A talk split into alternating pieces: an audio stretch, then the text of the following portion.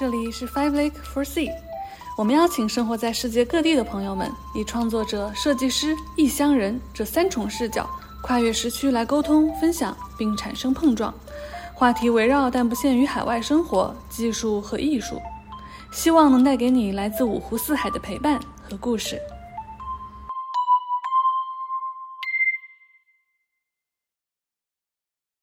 呃，今天我们有幸请来了两位设计大咖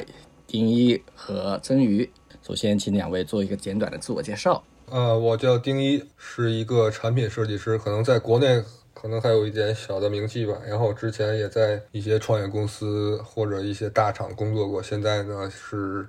加入了一家美国的小创业公司，就是也在做产品设计相关的工作吧。啊，我叫钱真宇，我相信可能有一些听众会听过我的声音，因为我也在跟 Eric 刘庆做另一档播客节目叫自弹自唱，那档节目我们已经做了一百七十多期，然后今天是我第一次以一个嘉宾的身份来参与另一档播客节目的录制，所以非常的开心。我其实做过很多杂七杂八的工作，目前比较核心的工作应该是用户体验和用户界面的设计。我近半年加入了一个新的团队，然后我们现在这个团队是一个呃跨时区、跨地区，然后有各种各样分布在世界各地的同事的这样一个远程合作的团队。对，真宇的节目我也有听了二三十期了吧，嗯，我是主播之一的小生。呃，我学生时代在中国一个大厂实习了一段时间后，去日本得了读了个书，然后就了个业，现在在日本的一家互联网企业做产品设计。那我是最后一个，我是胡典。呃，不管上班还是业余都是在做各种数字产品的设计。嗯，之前在美国待了八年，现在到新加坡来了半年，呃，目前正在远程工作，就是在新加坡做我之前美国的那份工作。嗯，首先可以请两位介绍一下自己的工作形态吗？那我先说吧，我这份工作其实也是机缘巧合朋友介绍的，然后其实现在就是在家里办公，大概这些人也都是分散在一部分中国，一部分在美国。大概每天就是早晨可能会开一个小会，然后每天晚上十点或者十一点再总结一下今天的进度。然后平时大部分时间都是靠远程协作，然后通过一些软件来同步大家的工作的流程吧。感觉整体上应该跟国内差不多，因为我们公司里面也有一部分中国人嘛，所以说大家的习惯或者作息都还是比较一致的。生活上可能比较的是那个，就天天在家嘛，没有那个没有那种大厂或者说工作的氛围，其他的都还好吧。你说没有那个大厂的氛围，难道你会喜欢大厂的工作氛围吗？也不是吧，就是有一个集体的那种工作的一个环境，倒不是说喜欢。嗯，大厂其实就是说可能每天会特别多，但是他们有一些各种各样的活动啊，下午茶，就是那种氛围。没有免费的咖啡和零食吃，但是你要自己在家做就完全没有嘛。对，包括小厂也有。嗯，我觉得看个人喜好吧，有人觉得这种模式还挺自由的，也不用挤地铁，然后每天的摸鱼时间完全是靠自己执行力或者自己的那种效率吧。相比大大厂来说，其实可能会工作的更辛苦，因为你没有太多乱七八糟那些个闲事儿的时间，全全是在工作上。嗯嗯嗯。那下面请真宇简单说一下。我其实从离开学校开始，一直到现在吧，我基本上都保持着一个比较类似的工作状态。呃，我离开学校开始就因为呃一些朋友的介绍，然后我就加入了一家创业团队工作。当时那家公司是在上海的，所以我也因此来到了上海。当然也也因为上海离我离我自己家比较近一些，呃，但我们那个创业公司其实管理是非常松散的，所以我基本上工作了没一年之后，就大概过了一年之后，我基本上就是处于一半时间都是在家工作了。我可能每天下午才去公司露个面，跟一些必要的同事去核对或者是沟通一下工作的进展。等我真的开始工作时间，很多同事已经下班回家了。然后我可能工作到个晚上，然后我也就回家了，就这样子。呃，最近的话比较特别的一点就是我的工作现在完全离开了一个线下的环境，然后我们所有的同事都通过这个线上来开会、沟通或者是协作。然后我们最近还有一点小变化，就是因为我们的同事分布在全球的各地，像北美、东南亚以及还有部分在欧洲的，所以我们的时区的跨度会比较大一点，这就导致我们的这个协作的一些时间点会比较的不像之前那么容易协调吧，就可能要照顾到所有的同事都比较合适。比如说我们要开全体的一些组会的时候，可能就要协调一些时间会比较麻烦，但其实对我自己来说还好，因为因为我业余时间在做的这个呃 T I P The Type 的这个项目，也有几位同事是在这个北美和欧洲的，所以我很早就已经开始了这样一种时区混乱的工作状态。嗯，哎，那郑宇，你从毕业开始就这样远程工作，现在已经累计有多少年经验了？我毕业之前，我其实就各种远程工作，去业余做一些这个设计工作，无论是 U I 的还是传统的平面或者是品牌设计的工作，然后来挣点零花钱和学费。那样这个状态算起来的话，我可能从零九一零年开始就已经维持这种工作状态了。然后我毕业后后一年，大概是一四年，我来到了上海。然后大概第一年的时候，我还比较多的出现在这个办公室跟同事们协作。然后第二年开始，我们整个团队的这个呃创业方向也有所变化吧。然后而且我们的工作分配也有一些变化，我变成了就是相当于呃一个人可以独立完成的东西会更多一些。因为我本来是全职做这个 iOS 和 Android 的 U I 设计的。但是之后我们开始转向了做一些 Web 的产品，然后当时我们团队因为没有前端工程师，所以我开始尝试着去兼任一些前端开发的工作，这导致就是最后就变成我做完设计，然后自己把这个东西开发出来，所以就是协作的工作会相对更少一些，导致了就是我有更大的自由度去一个人搞定所有的工作。丁一是最近换成现在这个工作后开始远程工作的吗？呃，对，也就换了半年吧。但其实是我之前很长一段时间也在远程工作，之前从三十六氪离开了之后，大概有几年都在做一些外包啊，然后做一些自己的项目，基本上都是远程的。然后之前就是做的那个什么线下活动，包括还做做那个设计游学，带设计师出国那种项目，大概都是自己跟人合伙去做，但是后来可能就是因为疫情嘛，导致线下的都没法做，然后就又去大厂了。感觉还是不是特别喜欢那种大厂的氛围，包括工作的内容，职场上那些那些社交的东西吧。所以说还是一个人自己在家那种模式比较适合我感觉。嗯，刚才有听了两位讲一天的工作状态流程是大概怎么样的？那如果说是一周的工作情况的话，大概是个什么样子的？嗯，一周的话其实差不多吧，每天都是固定的那个工作状态，可能每周一会有一个总结的一个例会，可能时间稍微长一点，大部分时间都不会开会，基本上都是通过协作软件去交流，大部分时间都是自己做自己的，然后偶尔是线上沟通。那大概一个星期有多少小时在开会？大概的话平均每天也就一个小时吧应该。呃，像我们团队现在是采用了一个呃相对比较规范的一个敏捷迭代流程，所以我们现在把一个 sprint 的这个工作周期定成的是两周，也就是十四天，而且我们用的是那个自然工作周的，就是从周周一到周日这样子，十四天两周。所以我们的会议基本上就是都是以两周为周期来安排的，我们会按照一个比较常见的敏捷迭代流程做这个规划，然后接下来的真正的两个工作周之内，我们现在是没有这个明确的什么周末之类的，就是呃没有说周末了星期天了大家所有人都不工作，好像没有这样的状态，就是呃你可以自由的安排你十四天内的所有工作时间，然后如果有必要的话，比如说呃设计团队或者是产品团队或者是研发团队内部会开一些小的会议，各自来分别的沟通，然后由这个啊、呃，因为我们团队比较小嘛，基本上统筹的工作都由 C E O 本人来亲自做，就大概是这样一个状态。那你们你们节假日的话，也会有时会工作会开会吗？如果赶上放大假的话，那岂不是很影响你的出去玩或者休息？呃。对，呃，我们我们唯一明确的大假只有中国的春节，因为我们中国人比较多。对，但是春节其实我想一想，我们上一个春节基本上真正没有工作的时间也非常的短，因为我们当时正在北美组织一个 Web 三 社区最大的 Hackathon， 然后那个时间点正好跟春节是重叠的。呃，不过这个其实不是很影响你想出去旅行，因为我们其实有一些同事就经常就一边旅行一边工作，嗯，只要你能自己掌控这个节奏的话，就相对还好。但是呃，确实就是你最好是保持一个就是随时能干一点事情的这个状态。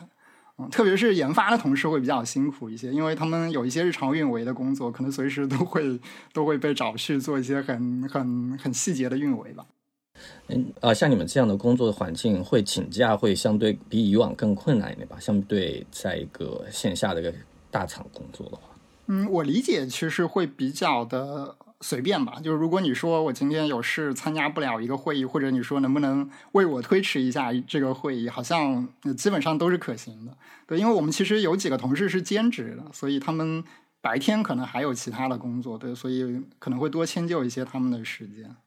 如果你要请假很久的话，如果你是有事，我理解应该是可以的，但如果说你说我请假出去玩，你可以一边玩一边工作，那应该也是可以的。嗯，但因为最近其实疫情比较的严重，所以在国内也没办法很自由的出门，所以我其实还没有一个很长时间段说就是一边工作一边在外地旅行的这样一个经验。等之后疫情稍微缓和一些，呃，我也可以去尝试一下，体验一下一边旅行一边工作的状态。哦，我我刚刚听完其实就觉得还真的蛮不一样的，就是我我也是在远程工作嘛，但是因为我的公司还是一个挺比较大型的公司吧，就是有超过两千个员工在全世界这样。就是因为如果是一个很大的公司，它比如说有一些确定的例会，像我们我们整个那个有一个很大的部门，它每个星期二和星期四是有两个固定的会，就是所有的 V P 什么都要来的。然后这种就是雷打不动的，就是你就必须要卡在那个时间去，如果你要在星期四要演讲的话，那你就要什么东西都要根据这个东西去安排。然后还有一些大的，比如说全公司的会等等，这种就是我觉得公司越大，它可能这种稳定性就越要求越高，然后它的灵活性就会变得更低，做事情可能就会慢很多。但是它的好处就是，其实像我在一个比较偏技术的公司，又不是那种特别技术的那种核心岗位的话，其实就还挺舒服的。对。那像胡典的话，你其实在新加坡工作，那你某天突然回到你老家回中国工作的话，那其实你你同事也应该是完全察觉不到的吧？如果网没问题的话，对，其实不跟他们说他们都不知道可能。现在应该察觉得到，现在你发信息会显示你的 I P。 对，我听说这个了。对，是只有国内的那个才会这样是吗？ 国, 国外的像 Twitter 也会吗？不会吧。啊，那倒不会，但是你如果墙的话，应该就会显示你翻墙的那个那个 I P 地址了。哦，我们出现敏感词了。你可以在新加坡先建一个代理。好主意，帮我建一下吧，回头到时候来上海找你玩。欢迎欢迎。嗯，因为呃，其实我也有想过试一试这种事情，就是偶尔回一下中国，然后继续做日本这边的工作，然后拿着日本这边的工资。可能长期会有些法律问题，但短期比如说回国跟陪一下家人陪个一两个月可能完全没问题。就觉得远程真的是就是给员工幸福度还是改进很大。嗯，尤其是你这个时差还比较少的，就我我们公司之前有个案例是这样，就是当时疫情之前我们有个哥们儿，他是在纽约，然后他去了澳大利亚看家人，然后就被疫情封锁在澳大利亚了，他就在澳大利亚待了整整一年，然后那一年他就领美国工资，他因为他的相当于他的住址还是在美国，所以就是他领美国工资，然后也是在澳大利亚每天就是别人在那儿就是抢不到菜，他就在那儿发那种海边玩的沙滩的照片，这可气人了。对，然后还拿美国的工资。哎，那正好说到工资，我想问一下各位，在给国外公司工作，那拿到的工资是如何在中国使用的呢？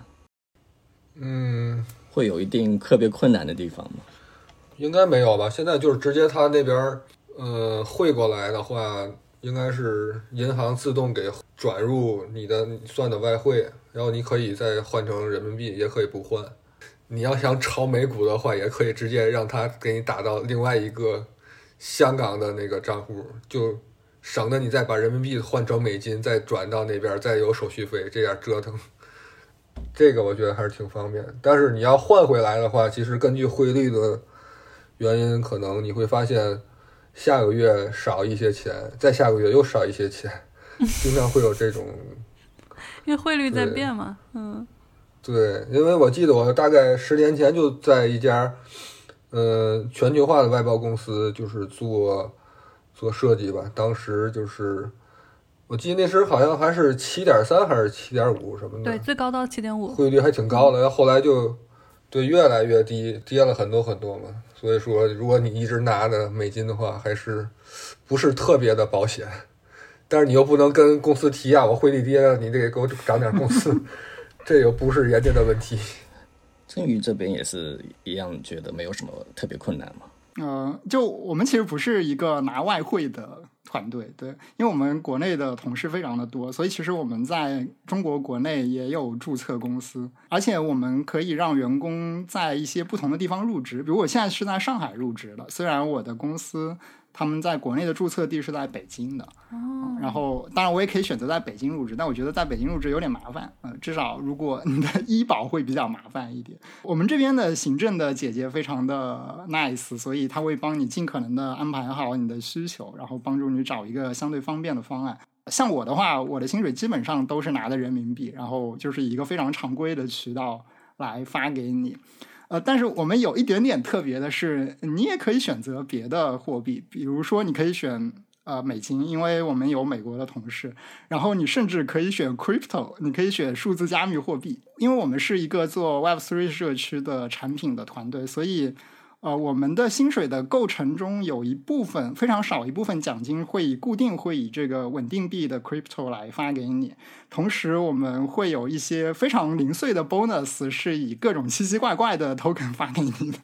对，那些 token 一般来说是我们我们公司的这个投资团队他们看好的一些项目，或者他们觉得有意思的项目，就像一种收集那种小卡片的形式，然后收集了一些很零碎的奇怪的这个 token。 那些 token 其实他们有一些经济学模型是不是有这个呃现钞的价值的，他们可能很多是一些代治理性的一些代币，所以说他们未必都有价值，但是我们会以一些像小奖金的形式给你发几个这样子的 token。 那陈宇的待遇基本就是在和国内公司工作的情况一样，拿着可以拿人民币又有医保，然后但是货币的选择上甚至更自由比国内，对，理论上还是这样子的。对，那丁一你的情况你也会有有医保什么这些东西吗？现在目前都是自己上，那边没有没有负责这些东西。我觉得丁一是不是在我们中最接近这种 freelancer， 就最接近自由职业的这种。嗯，就丁一是真正的自由人，我们都是打我们都是签了契约的打工非自由我们都是打工我们都是打工人日本它就是必须用日元支付，因为那些币也好像还没有法律承认，就是不能用来付工资，然后真的付了工资你要把它换成日元的话，你还得再交一笔所得税，就特烦了呃，说到薪资我还有一个问题，就是这年头发工资还会有 global pay 吗？就是公司在哪里就发以当地为的薪资基准为标准发给在外地工作的员工，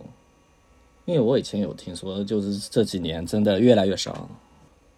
对，我也听说听说谷歌这些大厂也是以前还会 global pay 的，现在很少有，不现在不太会有 global pay 的，至少我我认识的人里面，比如我自己啊，是吧我从美国到那个新加坡，然后工资就打了个折啊，会这样子的。因为他哪怕是在美国本地，呃，自从remote friendly 之后，就是你是可以搬离不同的城市，然后他把整个城市，其实谷歌也是很多都是这么干的，就是他把所有城市分成五个 tier， 他每个 tier 就会有一个，如果你现在在纽约，然后你去下一个，你可能就要乘以一个，打个八五折之类的，就是会有一些变化。然后像你去海外的话，那就是 case by case， 然后根据当地的工资水平可能会给你调一下。你看现在其实美国有很多公司专门做一个创业的项目，就是从东南亚去找一些呃技术比较好的人，请他们去远程在一些美国当地的公司，然后给他们的薪水可能就是比东南亚要稍微多一点，对于他们来说其实很多，但是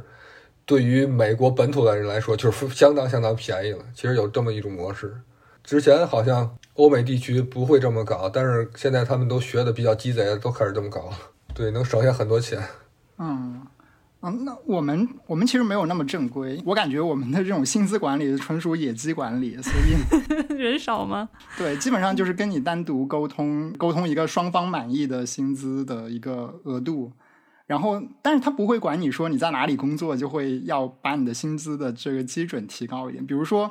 你们商定好了你的薪资水平，你去一个生活水平极低的城市工作，他应该不会给你降工资这样，对，他也不管你在哪里生活，你可以自己安排。但我理解我们在美国的同事说不定薪水的水平会要稍微高一些，因为美国消费会更高一些，对，税也很高很多。日本这边也是，美国公司外资企业的工资比日本那些企业基本能高个百分之五十多，甚至更多，多个一倍也很正常。有时候就是想想，那我是不是以后也去干脆找个美国公司完全 remote 下，虽然日本日元现在一直在跌嘛，那我想我拿的工资还会越来越高说不定如果是拿美元的话。那你的工资跟北京上海比怎么样？我我看网上写的文章，北京上海的工资其实比呃日本要稍微还高一些，因为设计师在中国工资相对不像程序员那么有有竞争力嘛，但是在日本这边，以日本工资来算，一般的工资的话，再跟国内一比就还可以了。我觉得像日本 I T 企业的话，你一个新人设计师可能可以拿个四百四五百万日元吧，换算成人民币那就一年大概有二十五万人民币。换一个问题，呃，两位第一次开始做远程工作的时候，有没有什么不适应的地方吗？嗯，可能第一会感触比较多，因为他在大厂有过更多的工作经验。嗯，没有太多不适应吧，因为我之前就也在做远程工作，但是我觉得可能会相对更累一些，因为之前不管是在大厂还是小厂，参加各种活动摸鱼的时间还是挺多的。大厂的话可能做一些很小的项目进度还挺慢的，觉得一年过去也没做太多的事情，但是你要是自己在一家小公司远程工作的话，可能会负责很多的事情，很多的不同的角色都要你去做，反正就是相对更累一些我觉得，但是也比较有挑战性吧。如果大厂的话，长期以往你会觉得自己没有太多的存在感，尤其是你在一个很大的 team 里面，然后分出来一个若干小 team 里面其中一个然后你做的项目也是很边缘化那种，就觉得完全没有存在感。真宇在这方面有什么想补充的吗？嗯，我倒对远程工作没有什么特别的不适应，或者说我的工作状态一直属于那种半远程。以前可能在家工作，这个距离可能是十几公里几十公里，现在可能变成了几百几千公里这样。不过我最近加入了这个新团队，其实我最开始还是会有一个适应的阶段，因为我以前的工作是属于那种我自己几乎不需要去参加任何会议的，就属于那种我们到了一个新的工作周期了，然后 C E O 或者 C T O 会过来跟你说我们要做一个什么 feature， 然后一礼拜之后我把这个做出来，就属于这样一种非常对非常草率的管理状态。而且我一个人会负责的事情会比较多一些，然后负责的流程也会比较完整一些。但现在的话，我会更多的去跟一些同事，或者说去跟各个不同组不同部门的同事去协作，所以就必然我们这个开会是必不可少的。我其实一开始我会觉得啊，我突然之间为什么有这么多时间在开会。呃，我们可能比如说我们开一个 sprint 的规划会可能会有一个多小时，然后在这之前我们可能还会开一两个小的会这样，然后在工作周的周中可能还会开几个会，我会觉得好像一礼拜多了大概十几个小时开会。但是以前我可能觉得一礼拜就开十五分钟会就好了，就跟几个同事沟通几句，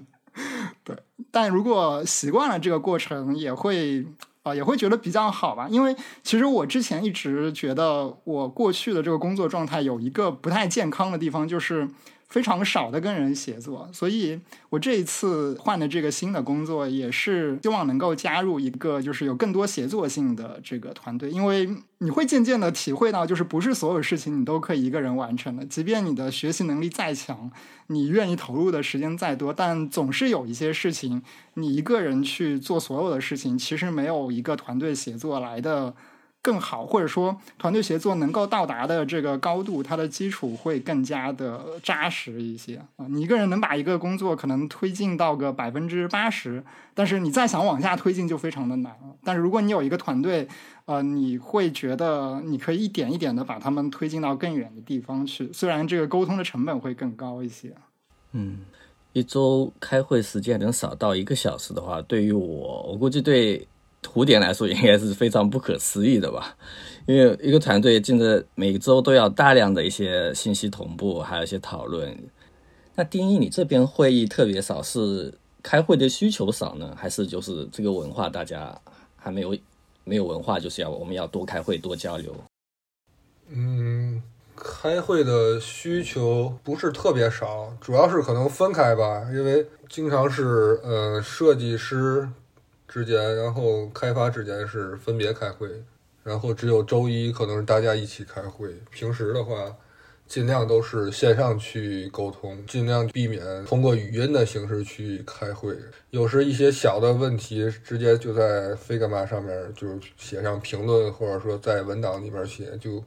感觉效率更高一些，就没有必要一有什么事情就打开 Zoom 什么的就互相面对面聊，那感觉实在是太浪费时间了。而且大家可能比如有时他吃个饭，或者说去干干什么事情，他经常不在的话也很难约到一起的时间吧。对，说到这个其实我特别感兴趣，就是因为全世界其实都在往这个所谓的 asynchronously， 就是能够协作不要即时，而是就是非即时的这种，都在往这个方向转嘛。然后你们有没有感觉到，就是哪一些事情是真的一定要同一个时间讨论，或者一定要开会的？哪些事情是其实可以不开会，或者甚至不开会沟通效率更高的？就像你刚刚说的，在 Figma 比如说对设计上有什么问题这种。我自己之前就属于那种英文写作并没有特别好的，然后有时候我觉得我口语说出来我会更快一点，就不想打字打那个就是比较好的书面的这种表达。对，但是后来发现就是如果你打了这种表达，其实它是有一个存档的，对于一些比较适合更多人参与的讨论来说，你如果能够有一个内容的存档，是对于整个团队来说更高效的一件事情。嗯，你刚才说的那个其实就是一个历史遗留问题，所以人们要发明邮件，邮件的目的就是让你非即时的写非常正式的内容，大部分时间都是非即时的，只有呃，比如每周定制一些 O K R 的那些计划项目规划那种东西，大需要大家一起讨论的，可能是必须在线一起去实时的去讨论，大部分时间都不不不会用这种模式吧。我其实还比较喜欢用书面的方式去跟人详细的沟通一件事情，而且呃，我可能我可能更倾向于相信自己书写下来的东西会更加的准确，呃，但是呃，我现在觉得可能有一些事情确实是没办法用这种异步的方式去沟通确定的。就是拿我自己的工作来说的话，比如说呃，具体来说一个产品，因为如果你在做一个产品的时候，其实有一些细节它不是有一个唯一项，它不是有一个唯一最优解的，它可能有很多种解，然后它有很多种潜在的选项，那没有一个选项可以得出一个非常科学的或者非常技术化的一个评分标准。这个时候呃，你必须要召集不同部门的同事，可能然后分别来给出一个意见，然后由一个最终的决策者来临时的做一个现阶段的决定。我觉得这样子的决定可能就必须要大家在同一个时间点，然后甚至最好在同一个地方，然后有更多的这个沟通信息，因为毕竟其实文字它可能对这个首先对书写者和阅读者的要求都会更高一些。首先你要把一件事情写清楚其实不是那么简单，你可能要经过一些训练，你可能才能写得更清楚。对，然后你写得很清楚，但是人家未必能读明白，或者说人家未必有这个耐心去读，所以对阅读者的要求也会比较的高。但如果我们用一种语言自然语言沟通，或者说有视频，或者甚至是面对面，你就可以有更多的这个信息量，比如你甚至能看到对方的表情，你就大概能知道他对某一个意见的一个态度是什么样，就你能抓到很多场外的信息。就好像你玩那种杀人游戏，如果你偷偷睁开眼，你可能能获得很多的场外信息，就更利于你去做决策这样子。所以我我可能会觉得还是有一些事情是没办法说异步的去完全确定下来，或者说异步确定下来呃，倒也不是不可能，你设定一个很复杂的决策机制说不定是可以的，但是它会让你整个的协作过程显得非常的冰冷，就是非常的没有感情。嗯、呃，这个时候可能不利于同事之间的长期协作吧，我觉得。完全同意，就是你后面那个点到一个点子上，就是我认为无法取代的一个东西，就是其实对于这种可能第一就是 freelancer， 就对你来说可能这个工作更多的就是我活干完了就就搞定，就是你跟这个工作的关系就是一个纯粹的就是纯粹的我出活的关系。但是可能对我们来说作为打工人嘛，你可能还是要有一定的这种所谓的就 career， 就是你还是想在这个公司有一个比较长期的发展啊，跟这些同事要有一些建立关系的这种东西。那我觉得这个东西它可能是呃远程工作中间无法通过纯粹的这种异步去完成的。就比如说我们经常有时候会有些部门跨部门的去 gossip， 就是我们会有这种 one on one 什么的，就是叫什么 Donut Chat， 然后就会随机的把你和另外一个部门的，就是也是 design 部门的另外一个人，在另外一个 team， 你们不常见面的就连到一起，然后让你们聊天。然后经常你会发现在这种 gossip 里面，你会得到很多关于公司就是你不知道的一些信息，下一步哎哪个 team 又会有什么变化，就是有很多这种东西。我觉得它是没有办法通过嗯这种远程来完成的，就是会可以远程，但是你要还是得在同一个时间去沟通。然后还有这种 social， 就比如说以前我在厨房里，那可能就是跟这个人聊聊，跟那个人聊聊，有时候就会建立有这种关系，下一次有什么事儿要麻烦人家，就觉得会更容易找一些。然后这个可能是无法取代的一些远程的损失吧。嗯，对。另外就作为设计师，我觉得 workshop 这东西还是非常依赖大家一起同时在做的。啊，对，其实我最近有一个爱好，就是我我喜欢去蹭研发的会，就是有可能有一个研发组的同事的这种小会，跟我没什么关系，但我看到他们会在群里发一个会议链接，有的时候会去旁听一下，然后就会觉得会能更多的了解自己的同事在干什么，以及整个团队的进度到哪个地方了。我觉得可能作为设计师的话，实时沟通的需求还是相对多一些吧。但是如果是开发的话，你看 GitHub 上有很多很多非常大的项目，他们其实都是就几个核心的开发者，然后可能会有几百个甚至上千个协作的去贡献代码，他们完全就是靠那个 GitHub 上那些评论系统去完成这个事情。可能几年时间大家都谁都不认识谁，完全是通过一个在线的系统去把这件事情做做成的。所以说可能对于开发来说异步会比较好，但是设计的话可能交互逻辑啊产品的逻辑需要更实时的去沟通去讨论。对，尤其是大公司它还有那个 politics， 就是大公司它的一个部门或者几个部门之间每个组之间利益不一样的时候，这时候就就更加需要你去跟人打交道，然后去了解就可能谁比较有话语权，然后他们对这事儿怎么想的。然后这种信息可能就是你没有办法真的是通过打字或者就是在 doc 上留言能得到的，你可能还是得去跟他们聊啊。对，其实说到用 GitHub 协作、呃、我想到一个事情可以作为一个补充的参考，就是因为我业余也在参与这个 W C C 的中文排版需求一些编辑工作。呃，实际上这个呃中文排版需求的整个文档都是 host 在 GitHub 上的，然后呃理论上整个互联网上的所有的网友都是可以上去贡献或者是提 issue， 甚至你可以提一个 pull request。但是其实我们还是会有一个非常小的一个组，就主要是一些核心的编辑和一些核心的贡献者，我们还是会每个月开一个非常简短的，准确维持在一小时左右的一个 Skype 的一个电话会，然后来做一些讨论。对，我会发现就是实际上有一些工作的推进你还是要靠那个非常小的那个电话会。对，就是在那个电话会上确实还是可以推进一些工作，要不然就是因为特别是像这种呃公益化的这种公共标准，如果你没有一个很强的人来 push 你，可能大家都待在那里就原地不动了。对，所以有的时候我会发现好像还是有点作用的。虽然我我是一个非常讨厌开会的人，其实我从学生时代就是一个非常讨厌开会的人，但是我发现有一些事情好像就是没有办法避免去开会。对，而且也看各个团队本身的这个气质吧，可能有一些团队的这个成员他们就有很强的这个书面表达能力，那他们就可以减少这个语言的沟通，但有的团队可能大家的书面表达能力不是很一致，甚至呃有的时候就有一些成员他可能这个语言都是，比如说他是个国外的人，他可能对你的这个书面文字都不是很懂，但是他能懂一些口语，或者说你口语的时候你可以各种语言交叉着混着来说，然后能传达一个意思，这个时候可能这个自然语言会更有一些帮助。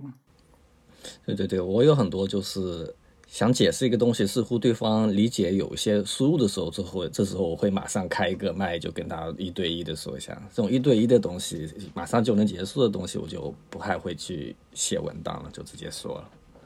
刚才我听两位的一些话，我注意到就是你们两位的工作环境啊，公司都是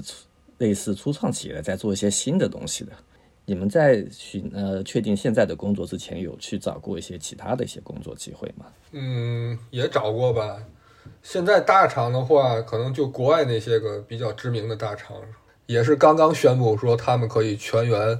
远程，包括微软啊，包括最近的 Airbnb， 他们都是宣布全员都可以，你在任何地方都可以工作。但是你要在国内的找的话，机会还是挺少的。我之前好像听说 GitLab 他们好像从一开始就是所有员工都是远程的，然后算是比较大的互联网产品的企业。我自己其实是一个不太喜欢大公司的人，最近在换工作的时候我还是没有考虑大公司的选项，因为其实我之前我们在创客团队工作的时候，会跟国内的几家知名大公司大机构我们都有一些合作。对，虽然不是跟他们的内部的设计团队或者是研发团队合作，但是也牵涉到一些周边的一些团队，然后我们这边做的都是一些设计和研发为主的工作。呃，我还是觉得我不是很能适应这个大公司，特别是国内大公司的玩法吧，所以我基本上没有考虑过大公司这个选项。我找工作其实挺随机，然后挺随缘的，就是呃，觉得跟哪个人谈得来、聊得来，我就我就会跟他一起工作。啊，对，那个 GitLab 是从一开始就是全员 remote， 然后我最近有个同事跳槽去 GitHub 了，然后他跟我讲，他想还想拉我也去，然后他就跟我说 GitHub 有多好。他是这样的， GitHub 这家公司呢，你只要入职了以后，你在每两年可以选择在全世界任意一个国家，你可以搬去任意一个国家住，他们会帮你搞定所有的手续。薪资问题我还真没问到底是会变还是不变，我的理解应该是不会有太大的变化。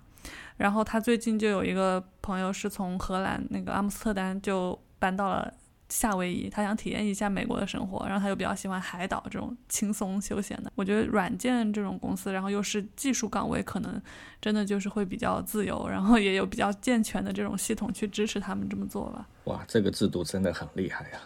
正好我有想问，就是在这种 remote 的工作环境，那比如说公司本部在美国，那我想搬到美国，会有这样的机会吗？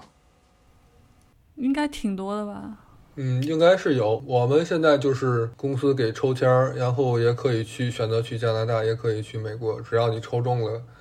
其实就是会帮你搬。我们这边好像还暂时没有建立很明确这样的制度，因为我们其实现在属于一种居无定所的状态，所有的同事包括这个几个创始人团队的人，他们就感觉在每一个地方只会待一两个月，然后就要去另一个城市或者甚至去另一个大洲去工作，到处就散播他们的火种。对对对，大概两三月份的时候，我们主要的几个核心团队的成员他们都还在北美工作，不久前他们就都一起迁到了这个新加坡。当然北美那边还有一些 B D 的同事在工作，然后他们之前其实是一直在欧洲工作，最早最早是在国内也待了比较长的时间，所以现在还处于一个居无定所的状态，可能过几个月又去别的地方，可能去日本，如果日本有机会，或者甚至可以去这个什么中东地区啊、嗯，那个地方钱也很多。对，哎，中东是不错，我听说就这种人是有种称谓叫什么数字游民。两位在工作中现在最常用的一些协作工具、设计工具有哪些？可以介绍一下吗？现在最主要就是 Figma， 然后GitHub、Notion 这几个常用的，其他的一些小的工具可能也是因人而异吧，大家用的也不太一样。对，我们这边好像也没有特别特殊的，我们设计工具也主要是用 Figma。 呃，我发现我们我们公司的运营团队特别喜欢用微信聊天，然后就所有的工作都用微信沟通。研发这边可能会他们会比较喜欢用飞书吧，别的也没有什么，但是我也参与一点点的研发工作，所以像 GitHub 之类的工具，我我这边也会做一些，对，我我也会用一些。那你们公司那些国住在国外的员工，呃，不会说中文的员工也用微信吗？跟大家一起聊？他们会用 Telegram 或者甚甚至用 Discord 之类的。嗯，但是国外的那些员工，呃，大多数都是集中在运营和这个商务方面的，所以我不是很了解那些同事他们自己内部是用什么工具的。但是如果是跨部门沟通，好像基本上都是微信上面去拼一下具体的同事，然后就说一下。嗯，我这边工作偶尔会跟一些中国的公司有些来往，然后基本也就是语音就直接微信语音的。在工具这块，我觉得丁一可能有很多话想说，因为我觉得看他的一些社区网络，我感觉他对工具这块研究还是挺多的。嗯，我可能大部分都是自己用，就没有机会去跟很多人协作去使用，因为如果你拿来一个新的工具，可能一个人的上手成本还比较低，如果让所有人都用起来的话还挺高的，可能用着用着大家觉得不太习惯。比如有一些新的协作工具我觉得还挺好的，然后可能拉了一些工程师一起用，但是他始终不是特别习惯这种方式，他慢慢就不会用，然后可能最终还是会直接就在微信上艾特你或怎样的，这样慢慢的就没有办法再用下去。而且迁移的成本是非常非常高的，比如你都在 Notion 上做了很多东西，然后你觉得这个东西新的又挺好的，大家要如果真换过去的话，迁移成本非常高。国内这几年也出现了很多设计方面的 SaaS 一些工具，比如说 Figma 前段时间因为一些风波，然后国内出现了很多 Figma 的一些替代品在做营销。我觉得这个跟一四一五年那一波不太一样，之前是大家都是抄国外的已有的产品做了很多协作的工具，但是现在这一波我觉得是一个比之前更好的风口。你拿蓝湖来说，他们做的那类似 Figma 的工具，然后现在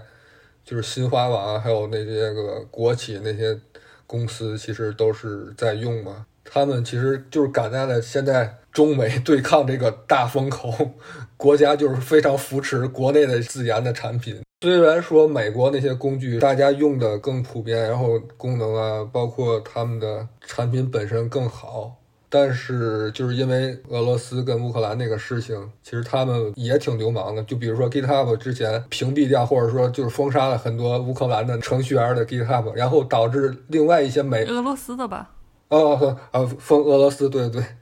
就导致了比如说他有很多俄罗斯的程序员去提交了一些核心的代码，或者说有一些库，他把这些账号封掉，然后美国程序员他的项目里用到的这些东西，然后直接也都一并就是消失了，包括他里面那些评论，就惹得美国本土的程序员也很无语，就包括 Figma 也是。对，所以他们才要做数字游民，他们其实是想摆脱这种地域的限制。从我的角度来说，因为我以前比较关注这个字体排印相相关的一些东西，然后包括字体排印相关的一些软件。我们知道之前其实字体排印的软件，就是所谓的桌面出版的软件，其实是被 Adobe 垄断掉的，包括一些技术的专利。但是国内其实也一直在做，特别像这个北大的方正，其实是一直在做相关的产品。然后官方媒体官媒的一些报纸报刊，他们也会用北大方正的系统来做排版。虽然我们一直吐槽方正的排版系统做得很烂，但是它多多少少还是会有一些专门为中文排版做的特殊的特性，而这个特性是 Adobe 的 InDesign 或者像 Illustrator 就更不用说了，这些特性他们是没有的。其实就是从某一个方面来说，如果说我们能够本地的团队能够主导一些类似工具性产品的这个研发环节的话，其实是可以做出更符合本地化需求的一些东西的。其实这个方向我觉得还是比较重要的，就是说呃，最好还是不是要有某一个地域或者某一种核心语言的团队来垄断这种产品的研发的决策，而是由各个就是所谓的一种多样性嘛，就是你必须要有各个不同的本地化的团队参与进来，然后共同的去决策一些具体的特性应该怎么样来研发或者实现。包括像 Figma 好像最近也在增加这个关于日语排版的一些支持吧。其实日文排版的很多支持，如果支持了，其实对中文来说也是一个非常好的一个特性、呃、基本上现在中文都是使用了一个日文排版的子集吧、呃、像 InDesign 的中文版其实就是日文版的一个子集。对， Figma 公司里边可能有一些产品经理是日本人，而且他们美国人还是比较欣赏日本人的，对于他们的社区比较重视，但是好像对中文社区就完全不 care， 可能有一些人在上面直接艾特 Figma 提一些问题就完全不会理，有一些中文的问题排版的问题他过了很长时间他都不会去修复或者说怎样的，但是如果是欧美世界的那些个人提出一些问题，他很快就给你修复。对，其实日本它有一个非常好的地方，就是它有这个非常完善的工业标准的这个体系，它叫 J I S 嘛。然后中国大陆这个国标的体系叫 G B， 什么 G B T 就是推荐标准。在文字排版方面，或者是在一些行业的，特别是跟这个设计相关的，包括编辑出版，其实日本的 J I S 是非常完善的。呃，像我们在编辑这个中文排版需求的时候，其实我们是大量参考了日文排版需求来做这个编辑工作的。但其实日文排版需求它最初的那个版本是直接将日本的那个某一个 J I S 标准给它翻译成英文的，然后做了一些非常简单的适配这个数字排版的需求的调整来得来的。所以日本它有非常完善的现成的一些公共标准可以去参考，这也是Adobe 为什么最初它会很全面的去支持日本的这个排版特性，就是因为日本人他在跟 Adobe 沟通的时候，他可以拿出一个非常细节然后非常成文化，同时这个文本其实是为了工业开发工业生产去准备的这样一套详细的 spec， 所以会导致说这个美国的公司也相对更愿意去做这样的支持。而中国中方这边提出的很多需求都处于一种模糊甚至是分歧的状态，就是你问这家他觉得应该这么去实践，你问另一家他觉得应该那么去实践，然后如果你去找一找国内有什么自有的实现标准，会发现完全跟国际标准是脱离的，所以就会导致现状确实会比较的悲惨一点。这个观点对我来说非常新颖，我一直以为就是日 Adobe 愿意在日本这方面开发是因为日本的市场比较好，大家都愿意付正版软件，所以、嗯、这个应该也是有有一定原因的。其实 Adobe 做以前几年前还是那个像 Illustrator 那些呃 InDesign 其实普及率还是比较有限的，因为它日语支持还不是那么好。然后像深泽很多一些印刷啊制做字体的甚至印刷公司他们都有自己的排版系统的，像微软有 Word 嘛，其实日本也有一直有一套自己的那个排版系统叫什么伊朗来着好像，然后然后输入法他们都有自己本土的品牌，但这几年也是渐渐的就是被呃欧美大厂他们自带的那些全家桶给慢慢的抢占了市场。对，我觉得就是 Figma 它不支持或者说它不看重中国这个呃也倒不一定。就是我说两个我看到的现象，就一个就是如果你订阅了 Figma 的那个 newsletter， 就是它每个星期会给你发一个邮件，我看到很多次可能超过一半的时候我去点开它那个邮件，最后它会推荐一一两个项目，就是 Figma Community 的项目，很多时候都是中国人做的。所以我觉得他们可能也不是说不重视，或者中国人确实也有在这个贡献，在这个社区里做出了很多贡献，他们也是看到了。而且我记得在 FigCon 上面，就是你看到那些 speaker 里，我记得也有一些中国人，就是可能他们团队里内部包括设计师可能也是有一些中国人的，嗯，只是说可能就是刚刚因为这个比如说自己我们自己没有一个很好的标准或者其他的一些原因，他没有办法就是很快的去响应这些问题。嗯，不一定是不重视啊。嗯，可能现在情况会有一些变化吧，因为现在 Figma 已经被太多太多的中国设计师认识到了。你想之前它这个 Figma 只是一个非常小众的设计工具，大部分人还在用 Sketch， 但是现在如果 Figma 官方推出一个新的功能，然后它会给你一个原文件，然后立马底下就会有三四个不同的人做的中文版的翻译，可能中国人在上面发一些设计文件的话，底下都还会有一些个垃圾信息、小广告。当小广告出现的话，你就知道这个产品已经在中国有多么火了。所以说他 Figma 官方肯定也会看到，包括他请一些中文的 speaker， 会有比较厉害的设计师，他会在这里边贡献很多内容，所以说他会看到。但是之前是几乎很少很少的，也是这一两年突然就是大家都认可了 Figma。 对，我觉得它的 Figma 的这个红火肯定也跟就远程办公的趋势也是都息息相关的。就我记得我其实第一次看到 Figma 是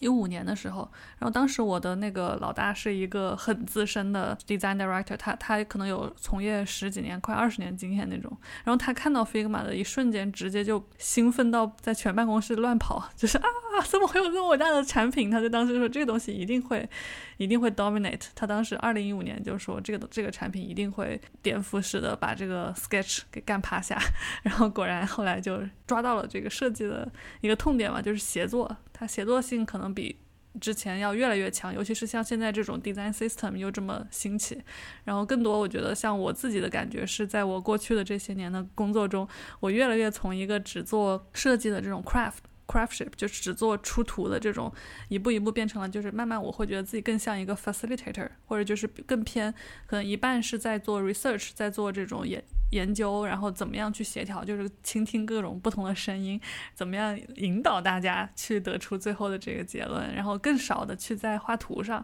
然后我觉得这可能也是一个大的趋势，是为什么那些协作型的工具能够战胜那些就是纯画图的工具吧。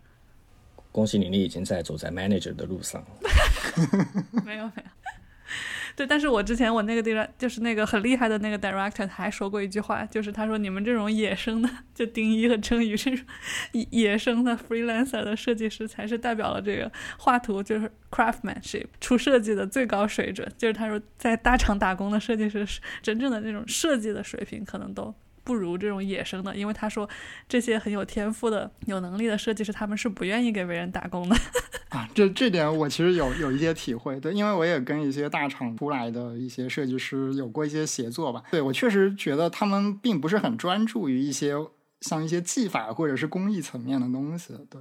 嗯，但他们的沟通技巧和他们呃去理解产品的一些方式会让我觉得跟我以前的思维方式是不一样的。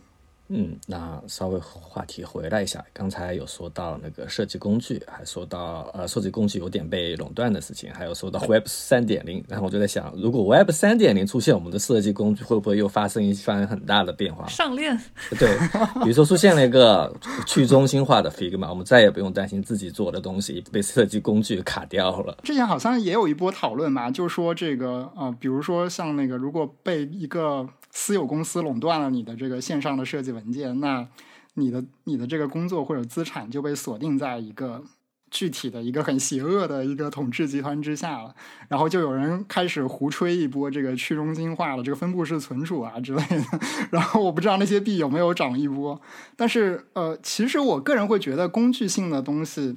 不是特别随着这些呃互联网概念或者是什么代际迭代来变化，因为你设计最重要解决的问题其实不在于这些概念性的东西。我觉得 Web 三 所推行的这个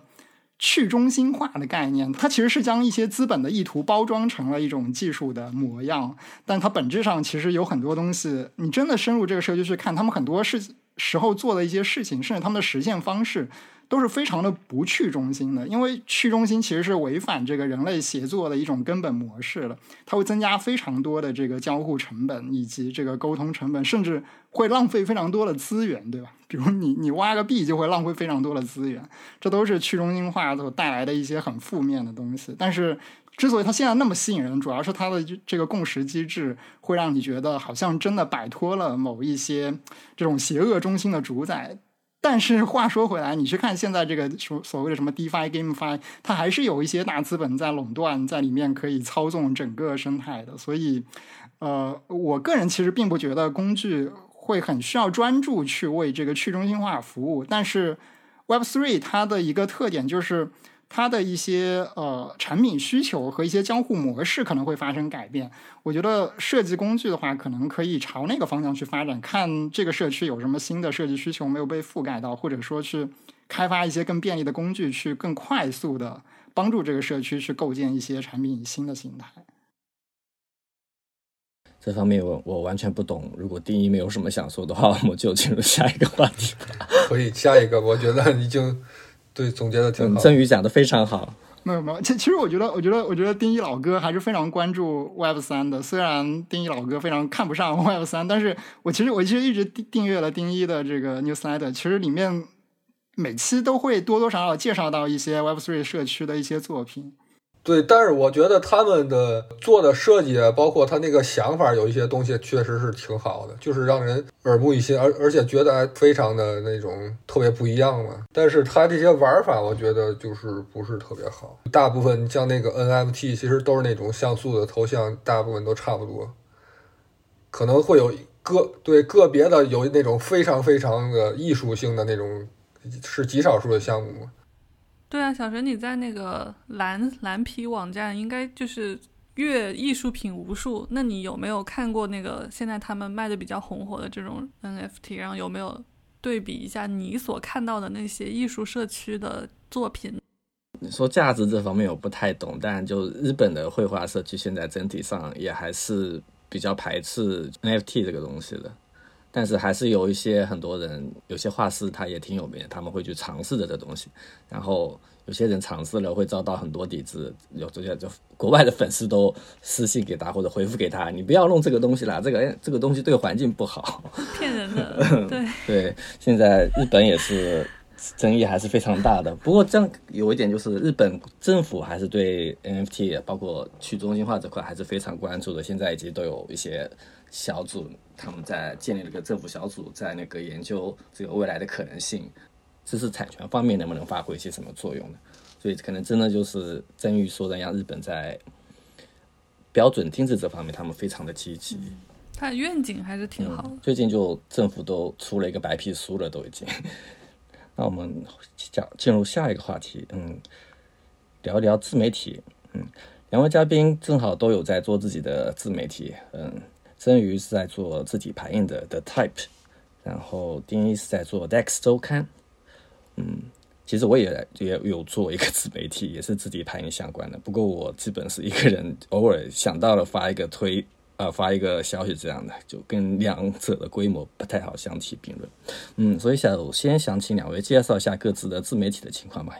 好吧，那那我那我就要进入广告时间了。我们都是粉丝，好吗？荣幸。The Type 其实这个项目已经做了十几年了，然后它最初的名字叫 Type is Beautiful， 然后是由 Rex 和他的朋友，应该是史源嘛，他们两个人最初写的一个类似像多人博客这样子的一个东西，然后渐渐的就积累了比较多的比较好的文章吧，然后同时也吸引来了一些这个国内和分布在全球各地的这个华语设计师，对自己排印很关注的一些设计师的无论是阅读还是过来写文章，渐渐的就积累了比较多好的内容。我其实加入的 Type 已经是在一一年还是一二年的时候，我记不太清了。我当时应该是通过知乎和 Twitter 跟 Rex 认识了，然后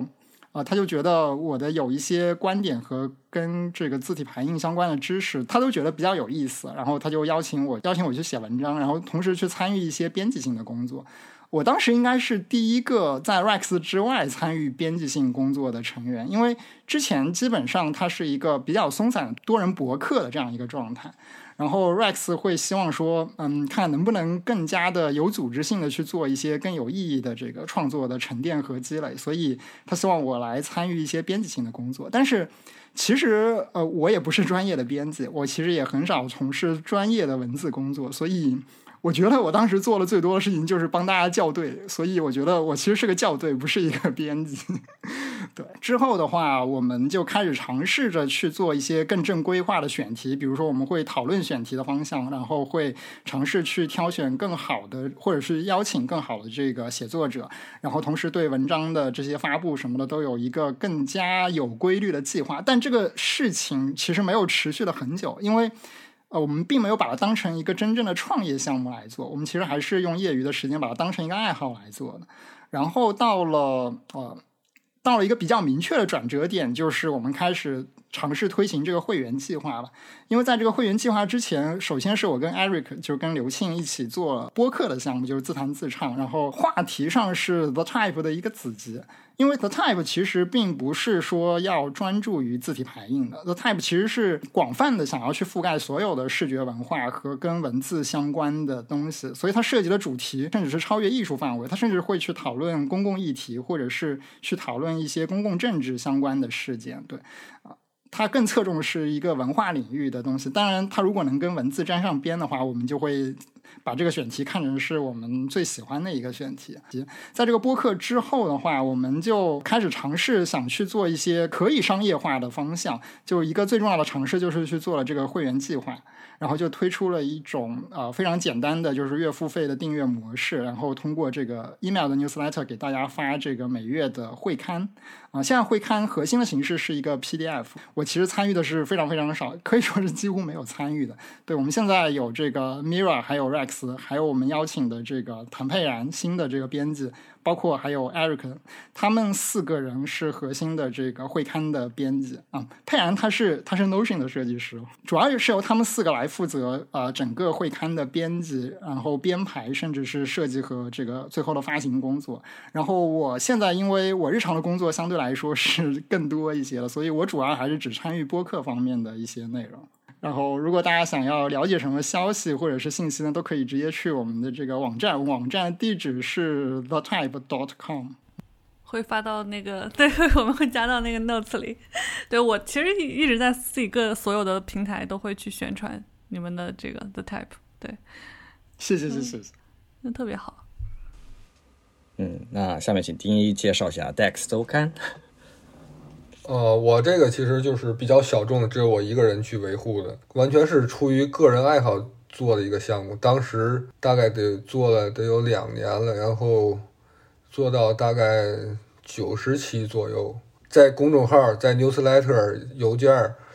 然后同步去发的。然后慢慢就觉得这个有点写不下去了，每周都要更新很多内容，然后还要面对微信那个特别难用的排版，就感觉。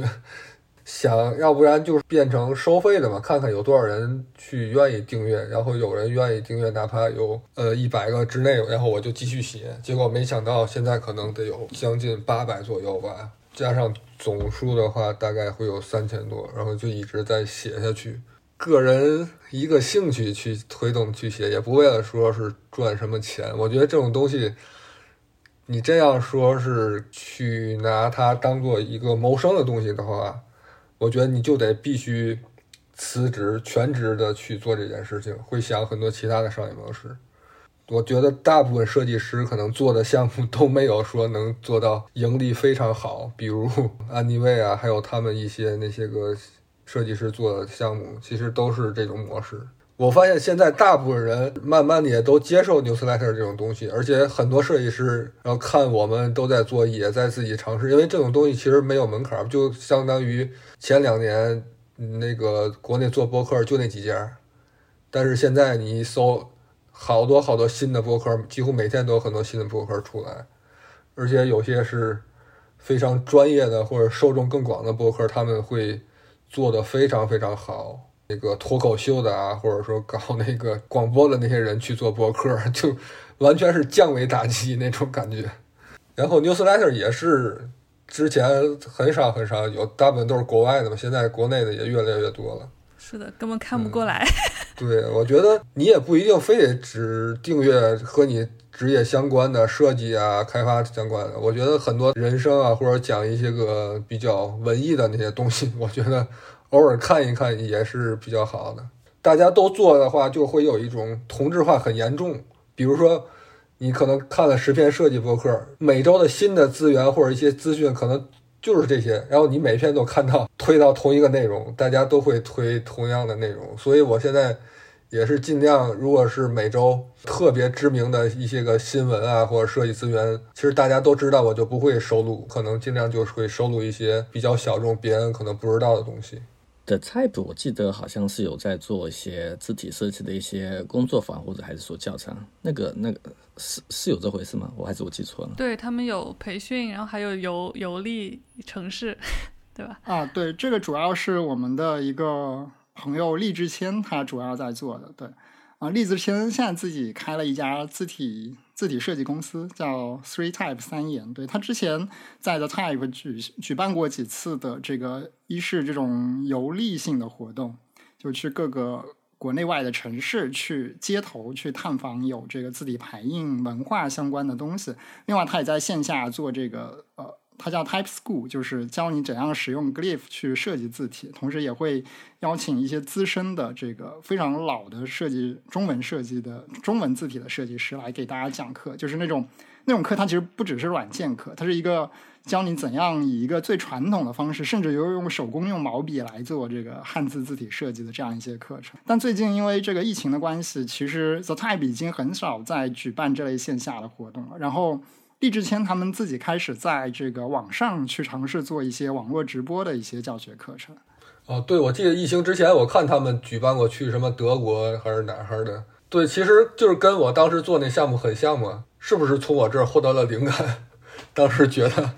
我们也在做那个东西，去也是去欧洲一些城市拜访一些设计工作室啊，参加一些就设计大学的一些活动，但是疫情之后就没法做了嘛。跨国旅行的这种也不盈利，但是又特别累，而且周期又特别长，需要准备时间也挺长，而且你做的稍微不好的话，可能别人去的人也会吐槽你，这种就是一个受累不讨好的事情。这种体验类的就是都风险，对，除非你能特别的规规模化或者资源背景非常强的话，其实才能做这个事情。那你们觉得做这个自媒体最大的困难是什么？可能就是坚持下去吧，因为这种东西如果你不为了盈利的话，就是有时每周都要选固定的时间，可能一大块时间去做这个事情，让你觉得有有点坚持不下去的那种感觉。而且时间做长了，你也你也会觉得就是这种模式已经比较固定，也就没有太多的新意，你就会渐渐的丧失兴趣。能坚持下去也是一个比较大的挑战吧。对，尤其丁一是一个人在做，一不小心就可能会推连更了或推更了，有了第一次就会有第二次，真的没有自制力，可能就一不小心就会停下来。对，我觉得其实嗯，像做这种我我觉得甚至它都不像是一个媒体，它很像是一种个人性的研究的一种公开交流。因为无论你收集到了信息，或者你 curate 了一些你认为比较有价值的东西去分享给大家。最难的其实我觉得跟做科研很像，因为你想一个人在民间做民间科学家，那是一个非常难的事情，因为他获得资源是非常有限的，他也很少有一个呃广泛的同行交流的这样一个环境，以及他需要投入的精力是非常巨大的。呃，所以这里我觉得最大的一个矛盾的点其实是在于是你的生活，你的这个个人研究工作以及你的这个收入来源的一个平衡点在什么地方。因为假如有一个很理想的状况，你现在已经是一个不愁吃穿然后财财务自由的人，然后你可能可以投入百分之八九十的日常精力去做这样一件不需要在乎收益的工作，同时你又能获得一些比较欣赏你产出的人去跟你交流和分享你的这个个人研究的成果的时候，你就会进入一种非常舒适的状态，那这个状态就会形成一种非常良性的循环。但是呃，我们知道现实基本上这种机遇是极其难得的，你必须有非常强的个人素质以及有极其好的运气，你才有可能抓住这样一个机会。可能我我甚至觉得这个运气比你中彩票还要难。现实就是一个比较残酷的这样一个现状，你想做这件事情，你必须要在这三者之间找到一个非常微妙而且非常难以平衡的这样一个点，你才有可能持续下去。而且你还得有非常非常强的一种怎么说呢，自律的能力，能够将一件事情规则化的继续下去。对于一个做个人研究的人来说，或者说做自媒体的人来说，自律其实是一个非常不合理的要求。但我们现在发现市场上所有的这个读者或者是这个内容的消费者，他们都好像预期一个呃自媒体的一个产出者他会非常稳定的，比如说每周或者是每半个月给你产出一个什么东西，但这一点其实是非常不合理的。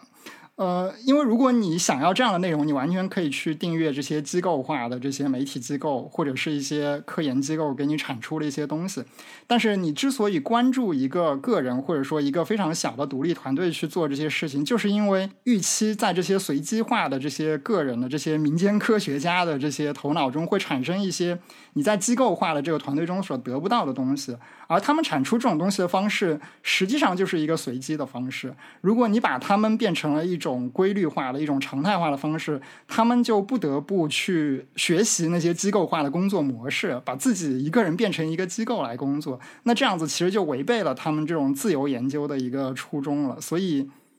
我甚至怀疑这样子的一个状态下，他研究出来的这个产出的成果是不是还是一个最初的那种自由和那种比较天真的那种状态。因为我觉得个人媒体或者说个人研究者，他最大的这个价值就在于他提供了一种个人的一种自由的，甚至是一种非常粗糙和天真的一些研究成果，这种成果中会有其他地方你看不到的那些东西。你这个让我想到，就是我认识一个朋友，他形容自己他是也是做 newsletter 的，然后他到了一个 newsletter 的一个点的时候，可以出来全职做这个自己的事情，他管这个叫赎身。他说我终于可以辞职，我可以全职做这个。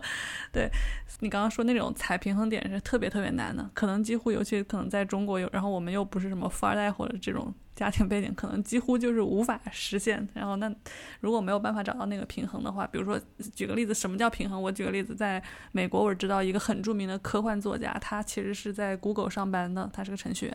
然后然后他业余写的那个很多很多小说在亚马逊上都是科幻的排名前几，就是很厉害小说家。然后他就一直跟他老婆说，我不想在 Google 工作了，让我去全职写吧。然后他老婆不同意但是他至少可以做至少可以做到，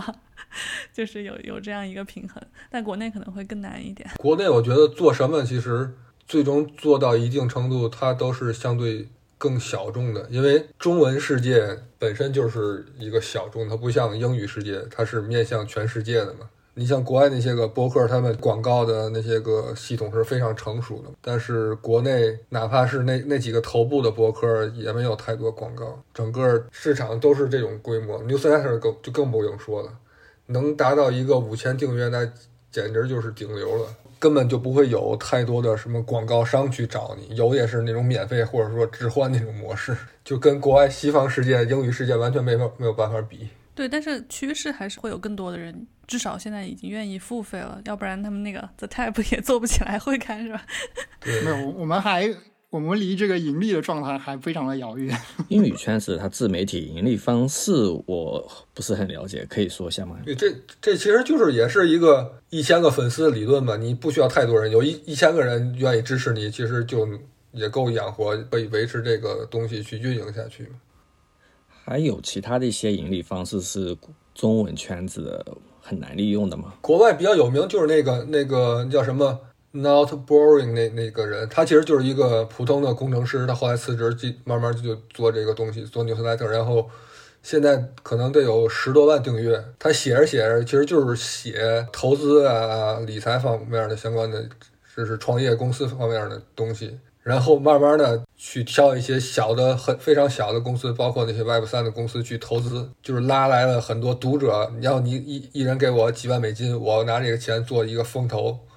去投这个公司，要越做越大。现在这 Newsletter 就已经是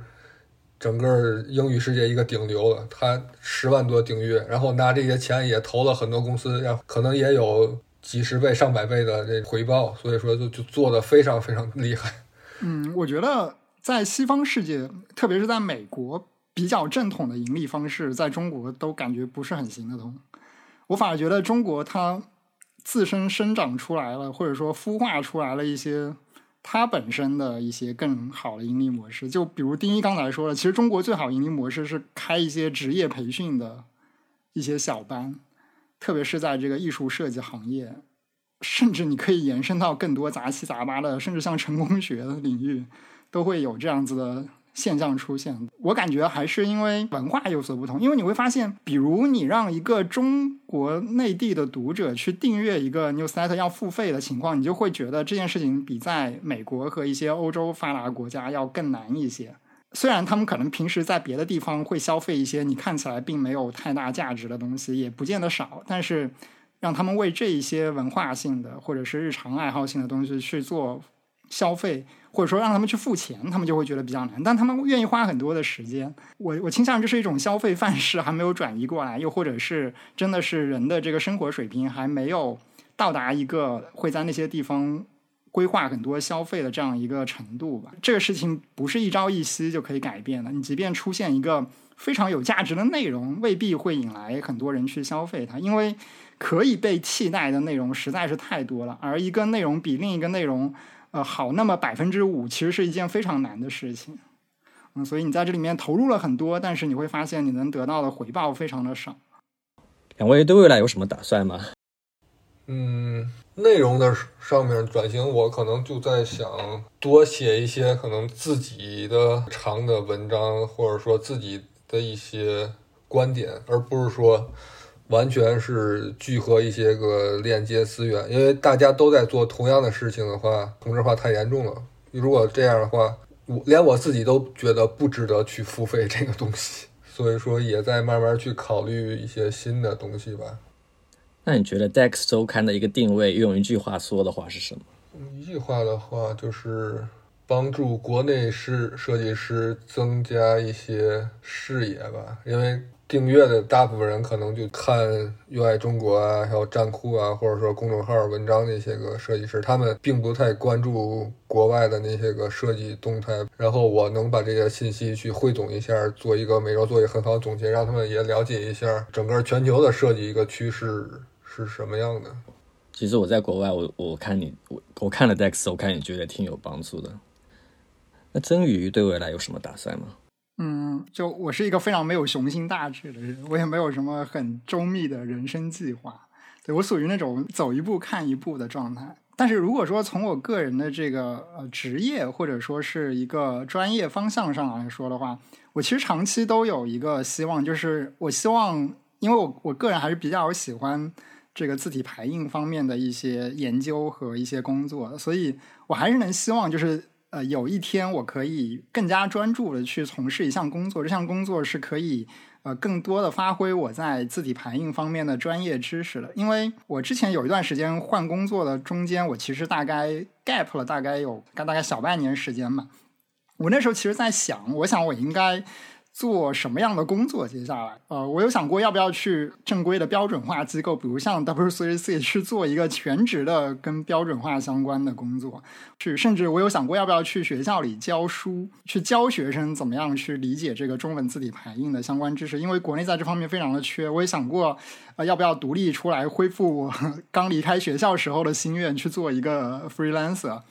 呃，但最后我还是选择去跟一个团队协作吧。而且、嗯、就目前的状况来说，其实我也没有特别多的运用到这个我在字体排印方面的非常深入的专业的知识。当然呃，零零碎碎还是会用到，比如我为我会顺便承担一下这个团队内的一些国际化相关的工作，包括这个多元文字的一些实现需求，以及一些规划方方面的一些工作。这个可能是普通设计师不太会接触到的领域，呃，但就我个人的这个心愿来说，还是希望有一天能有这样一个合适的机会。因为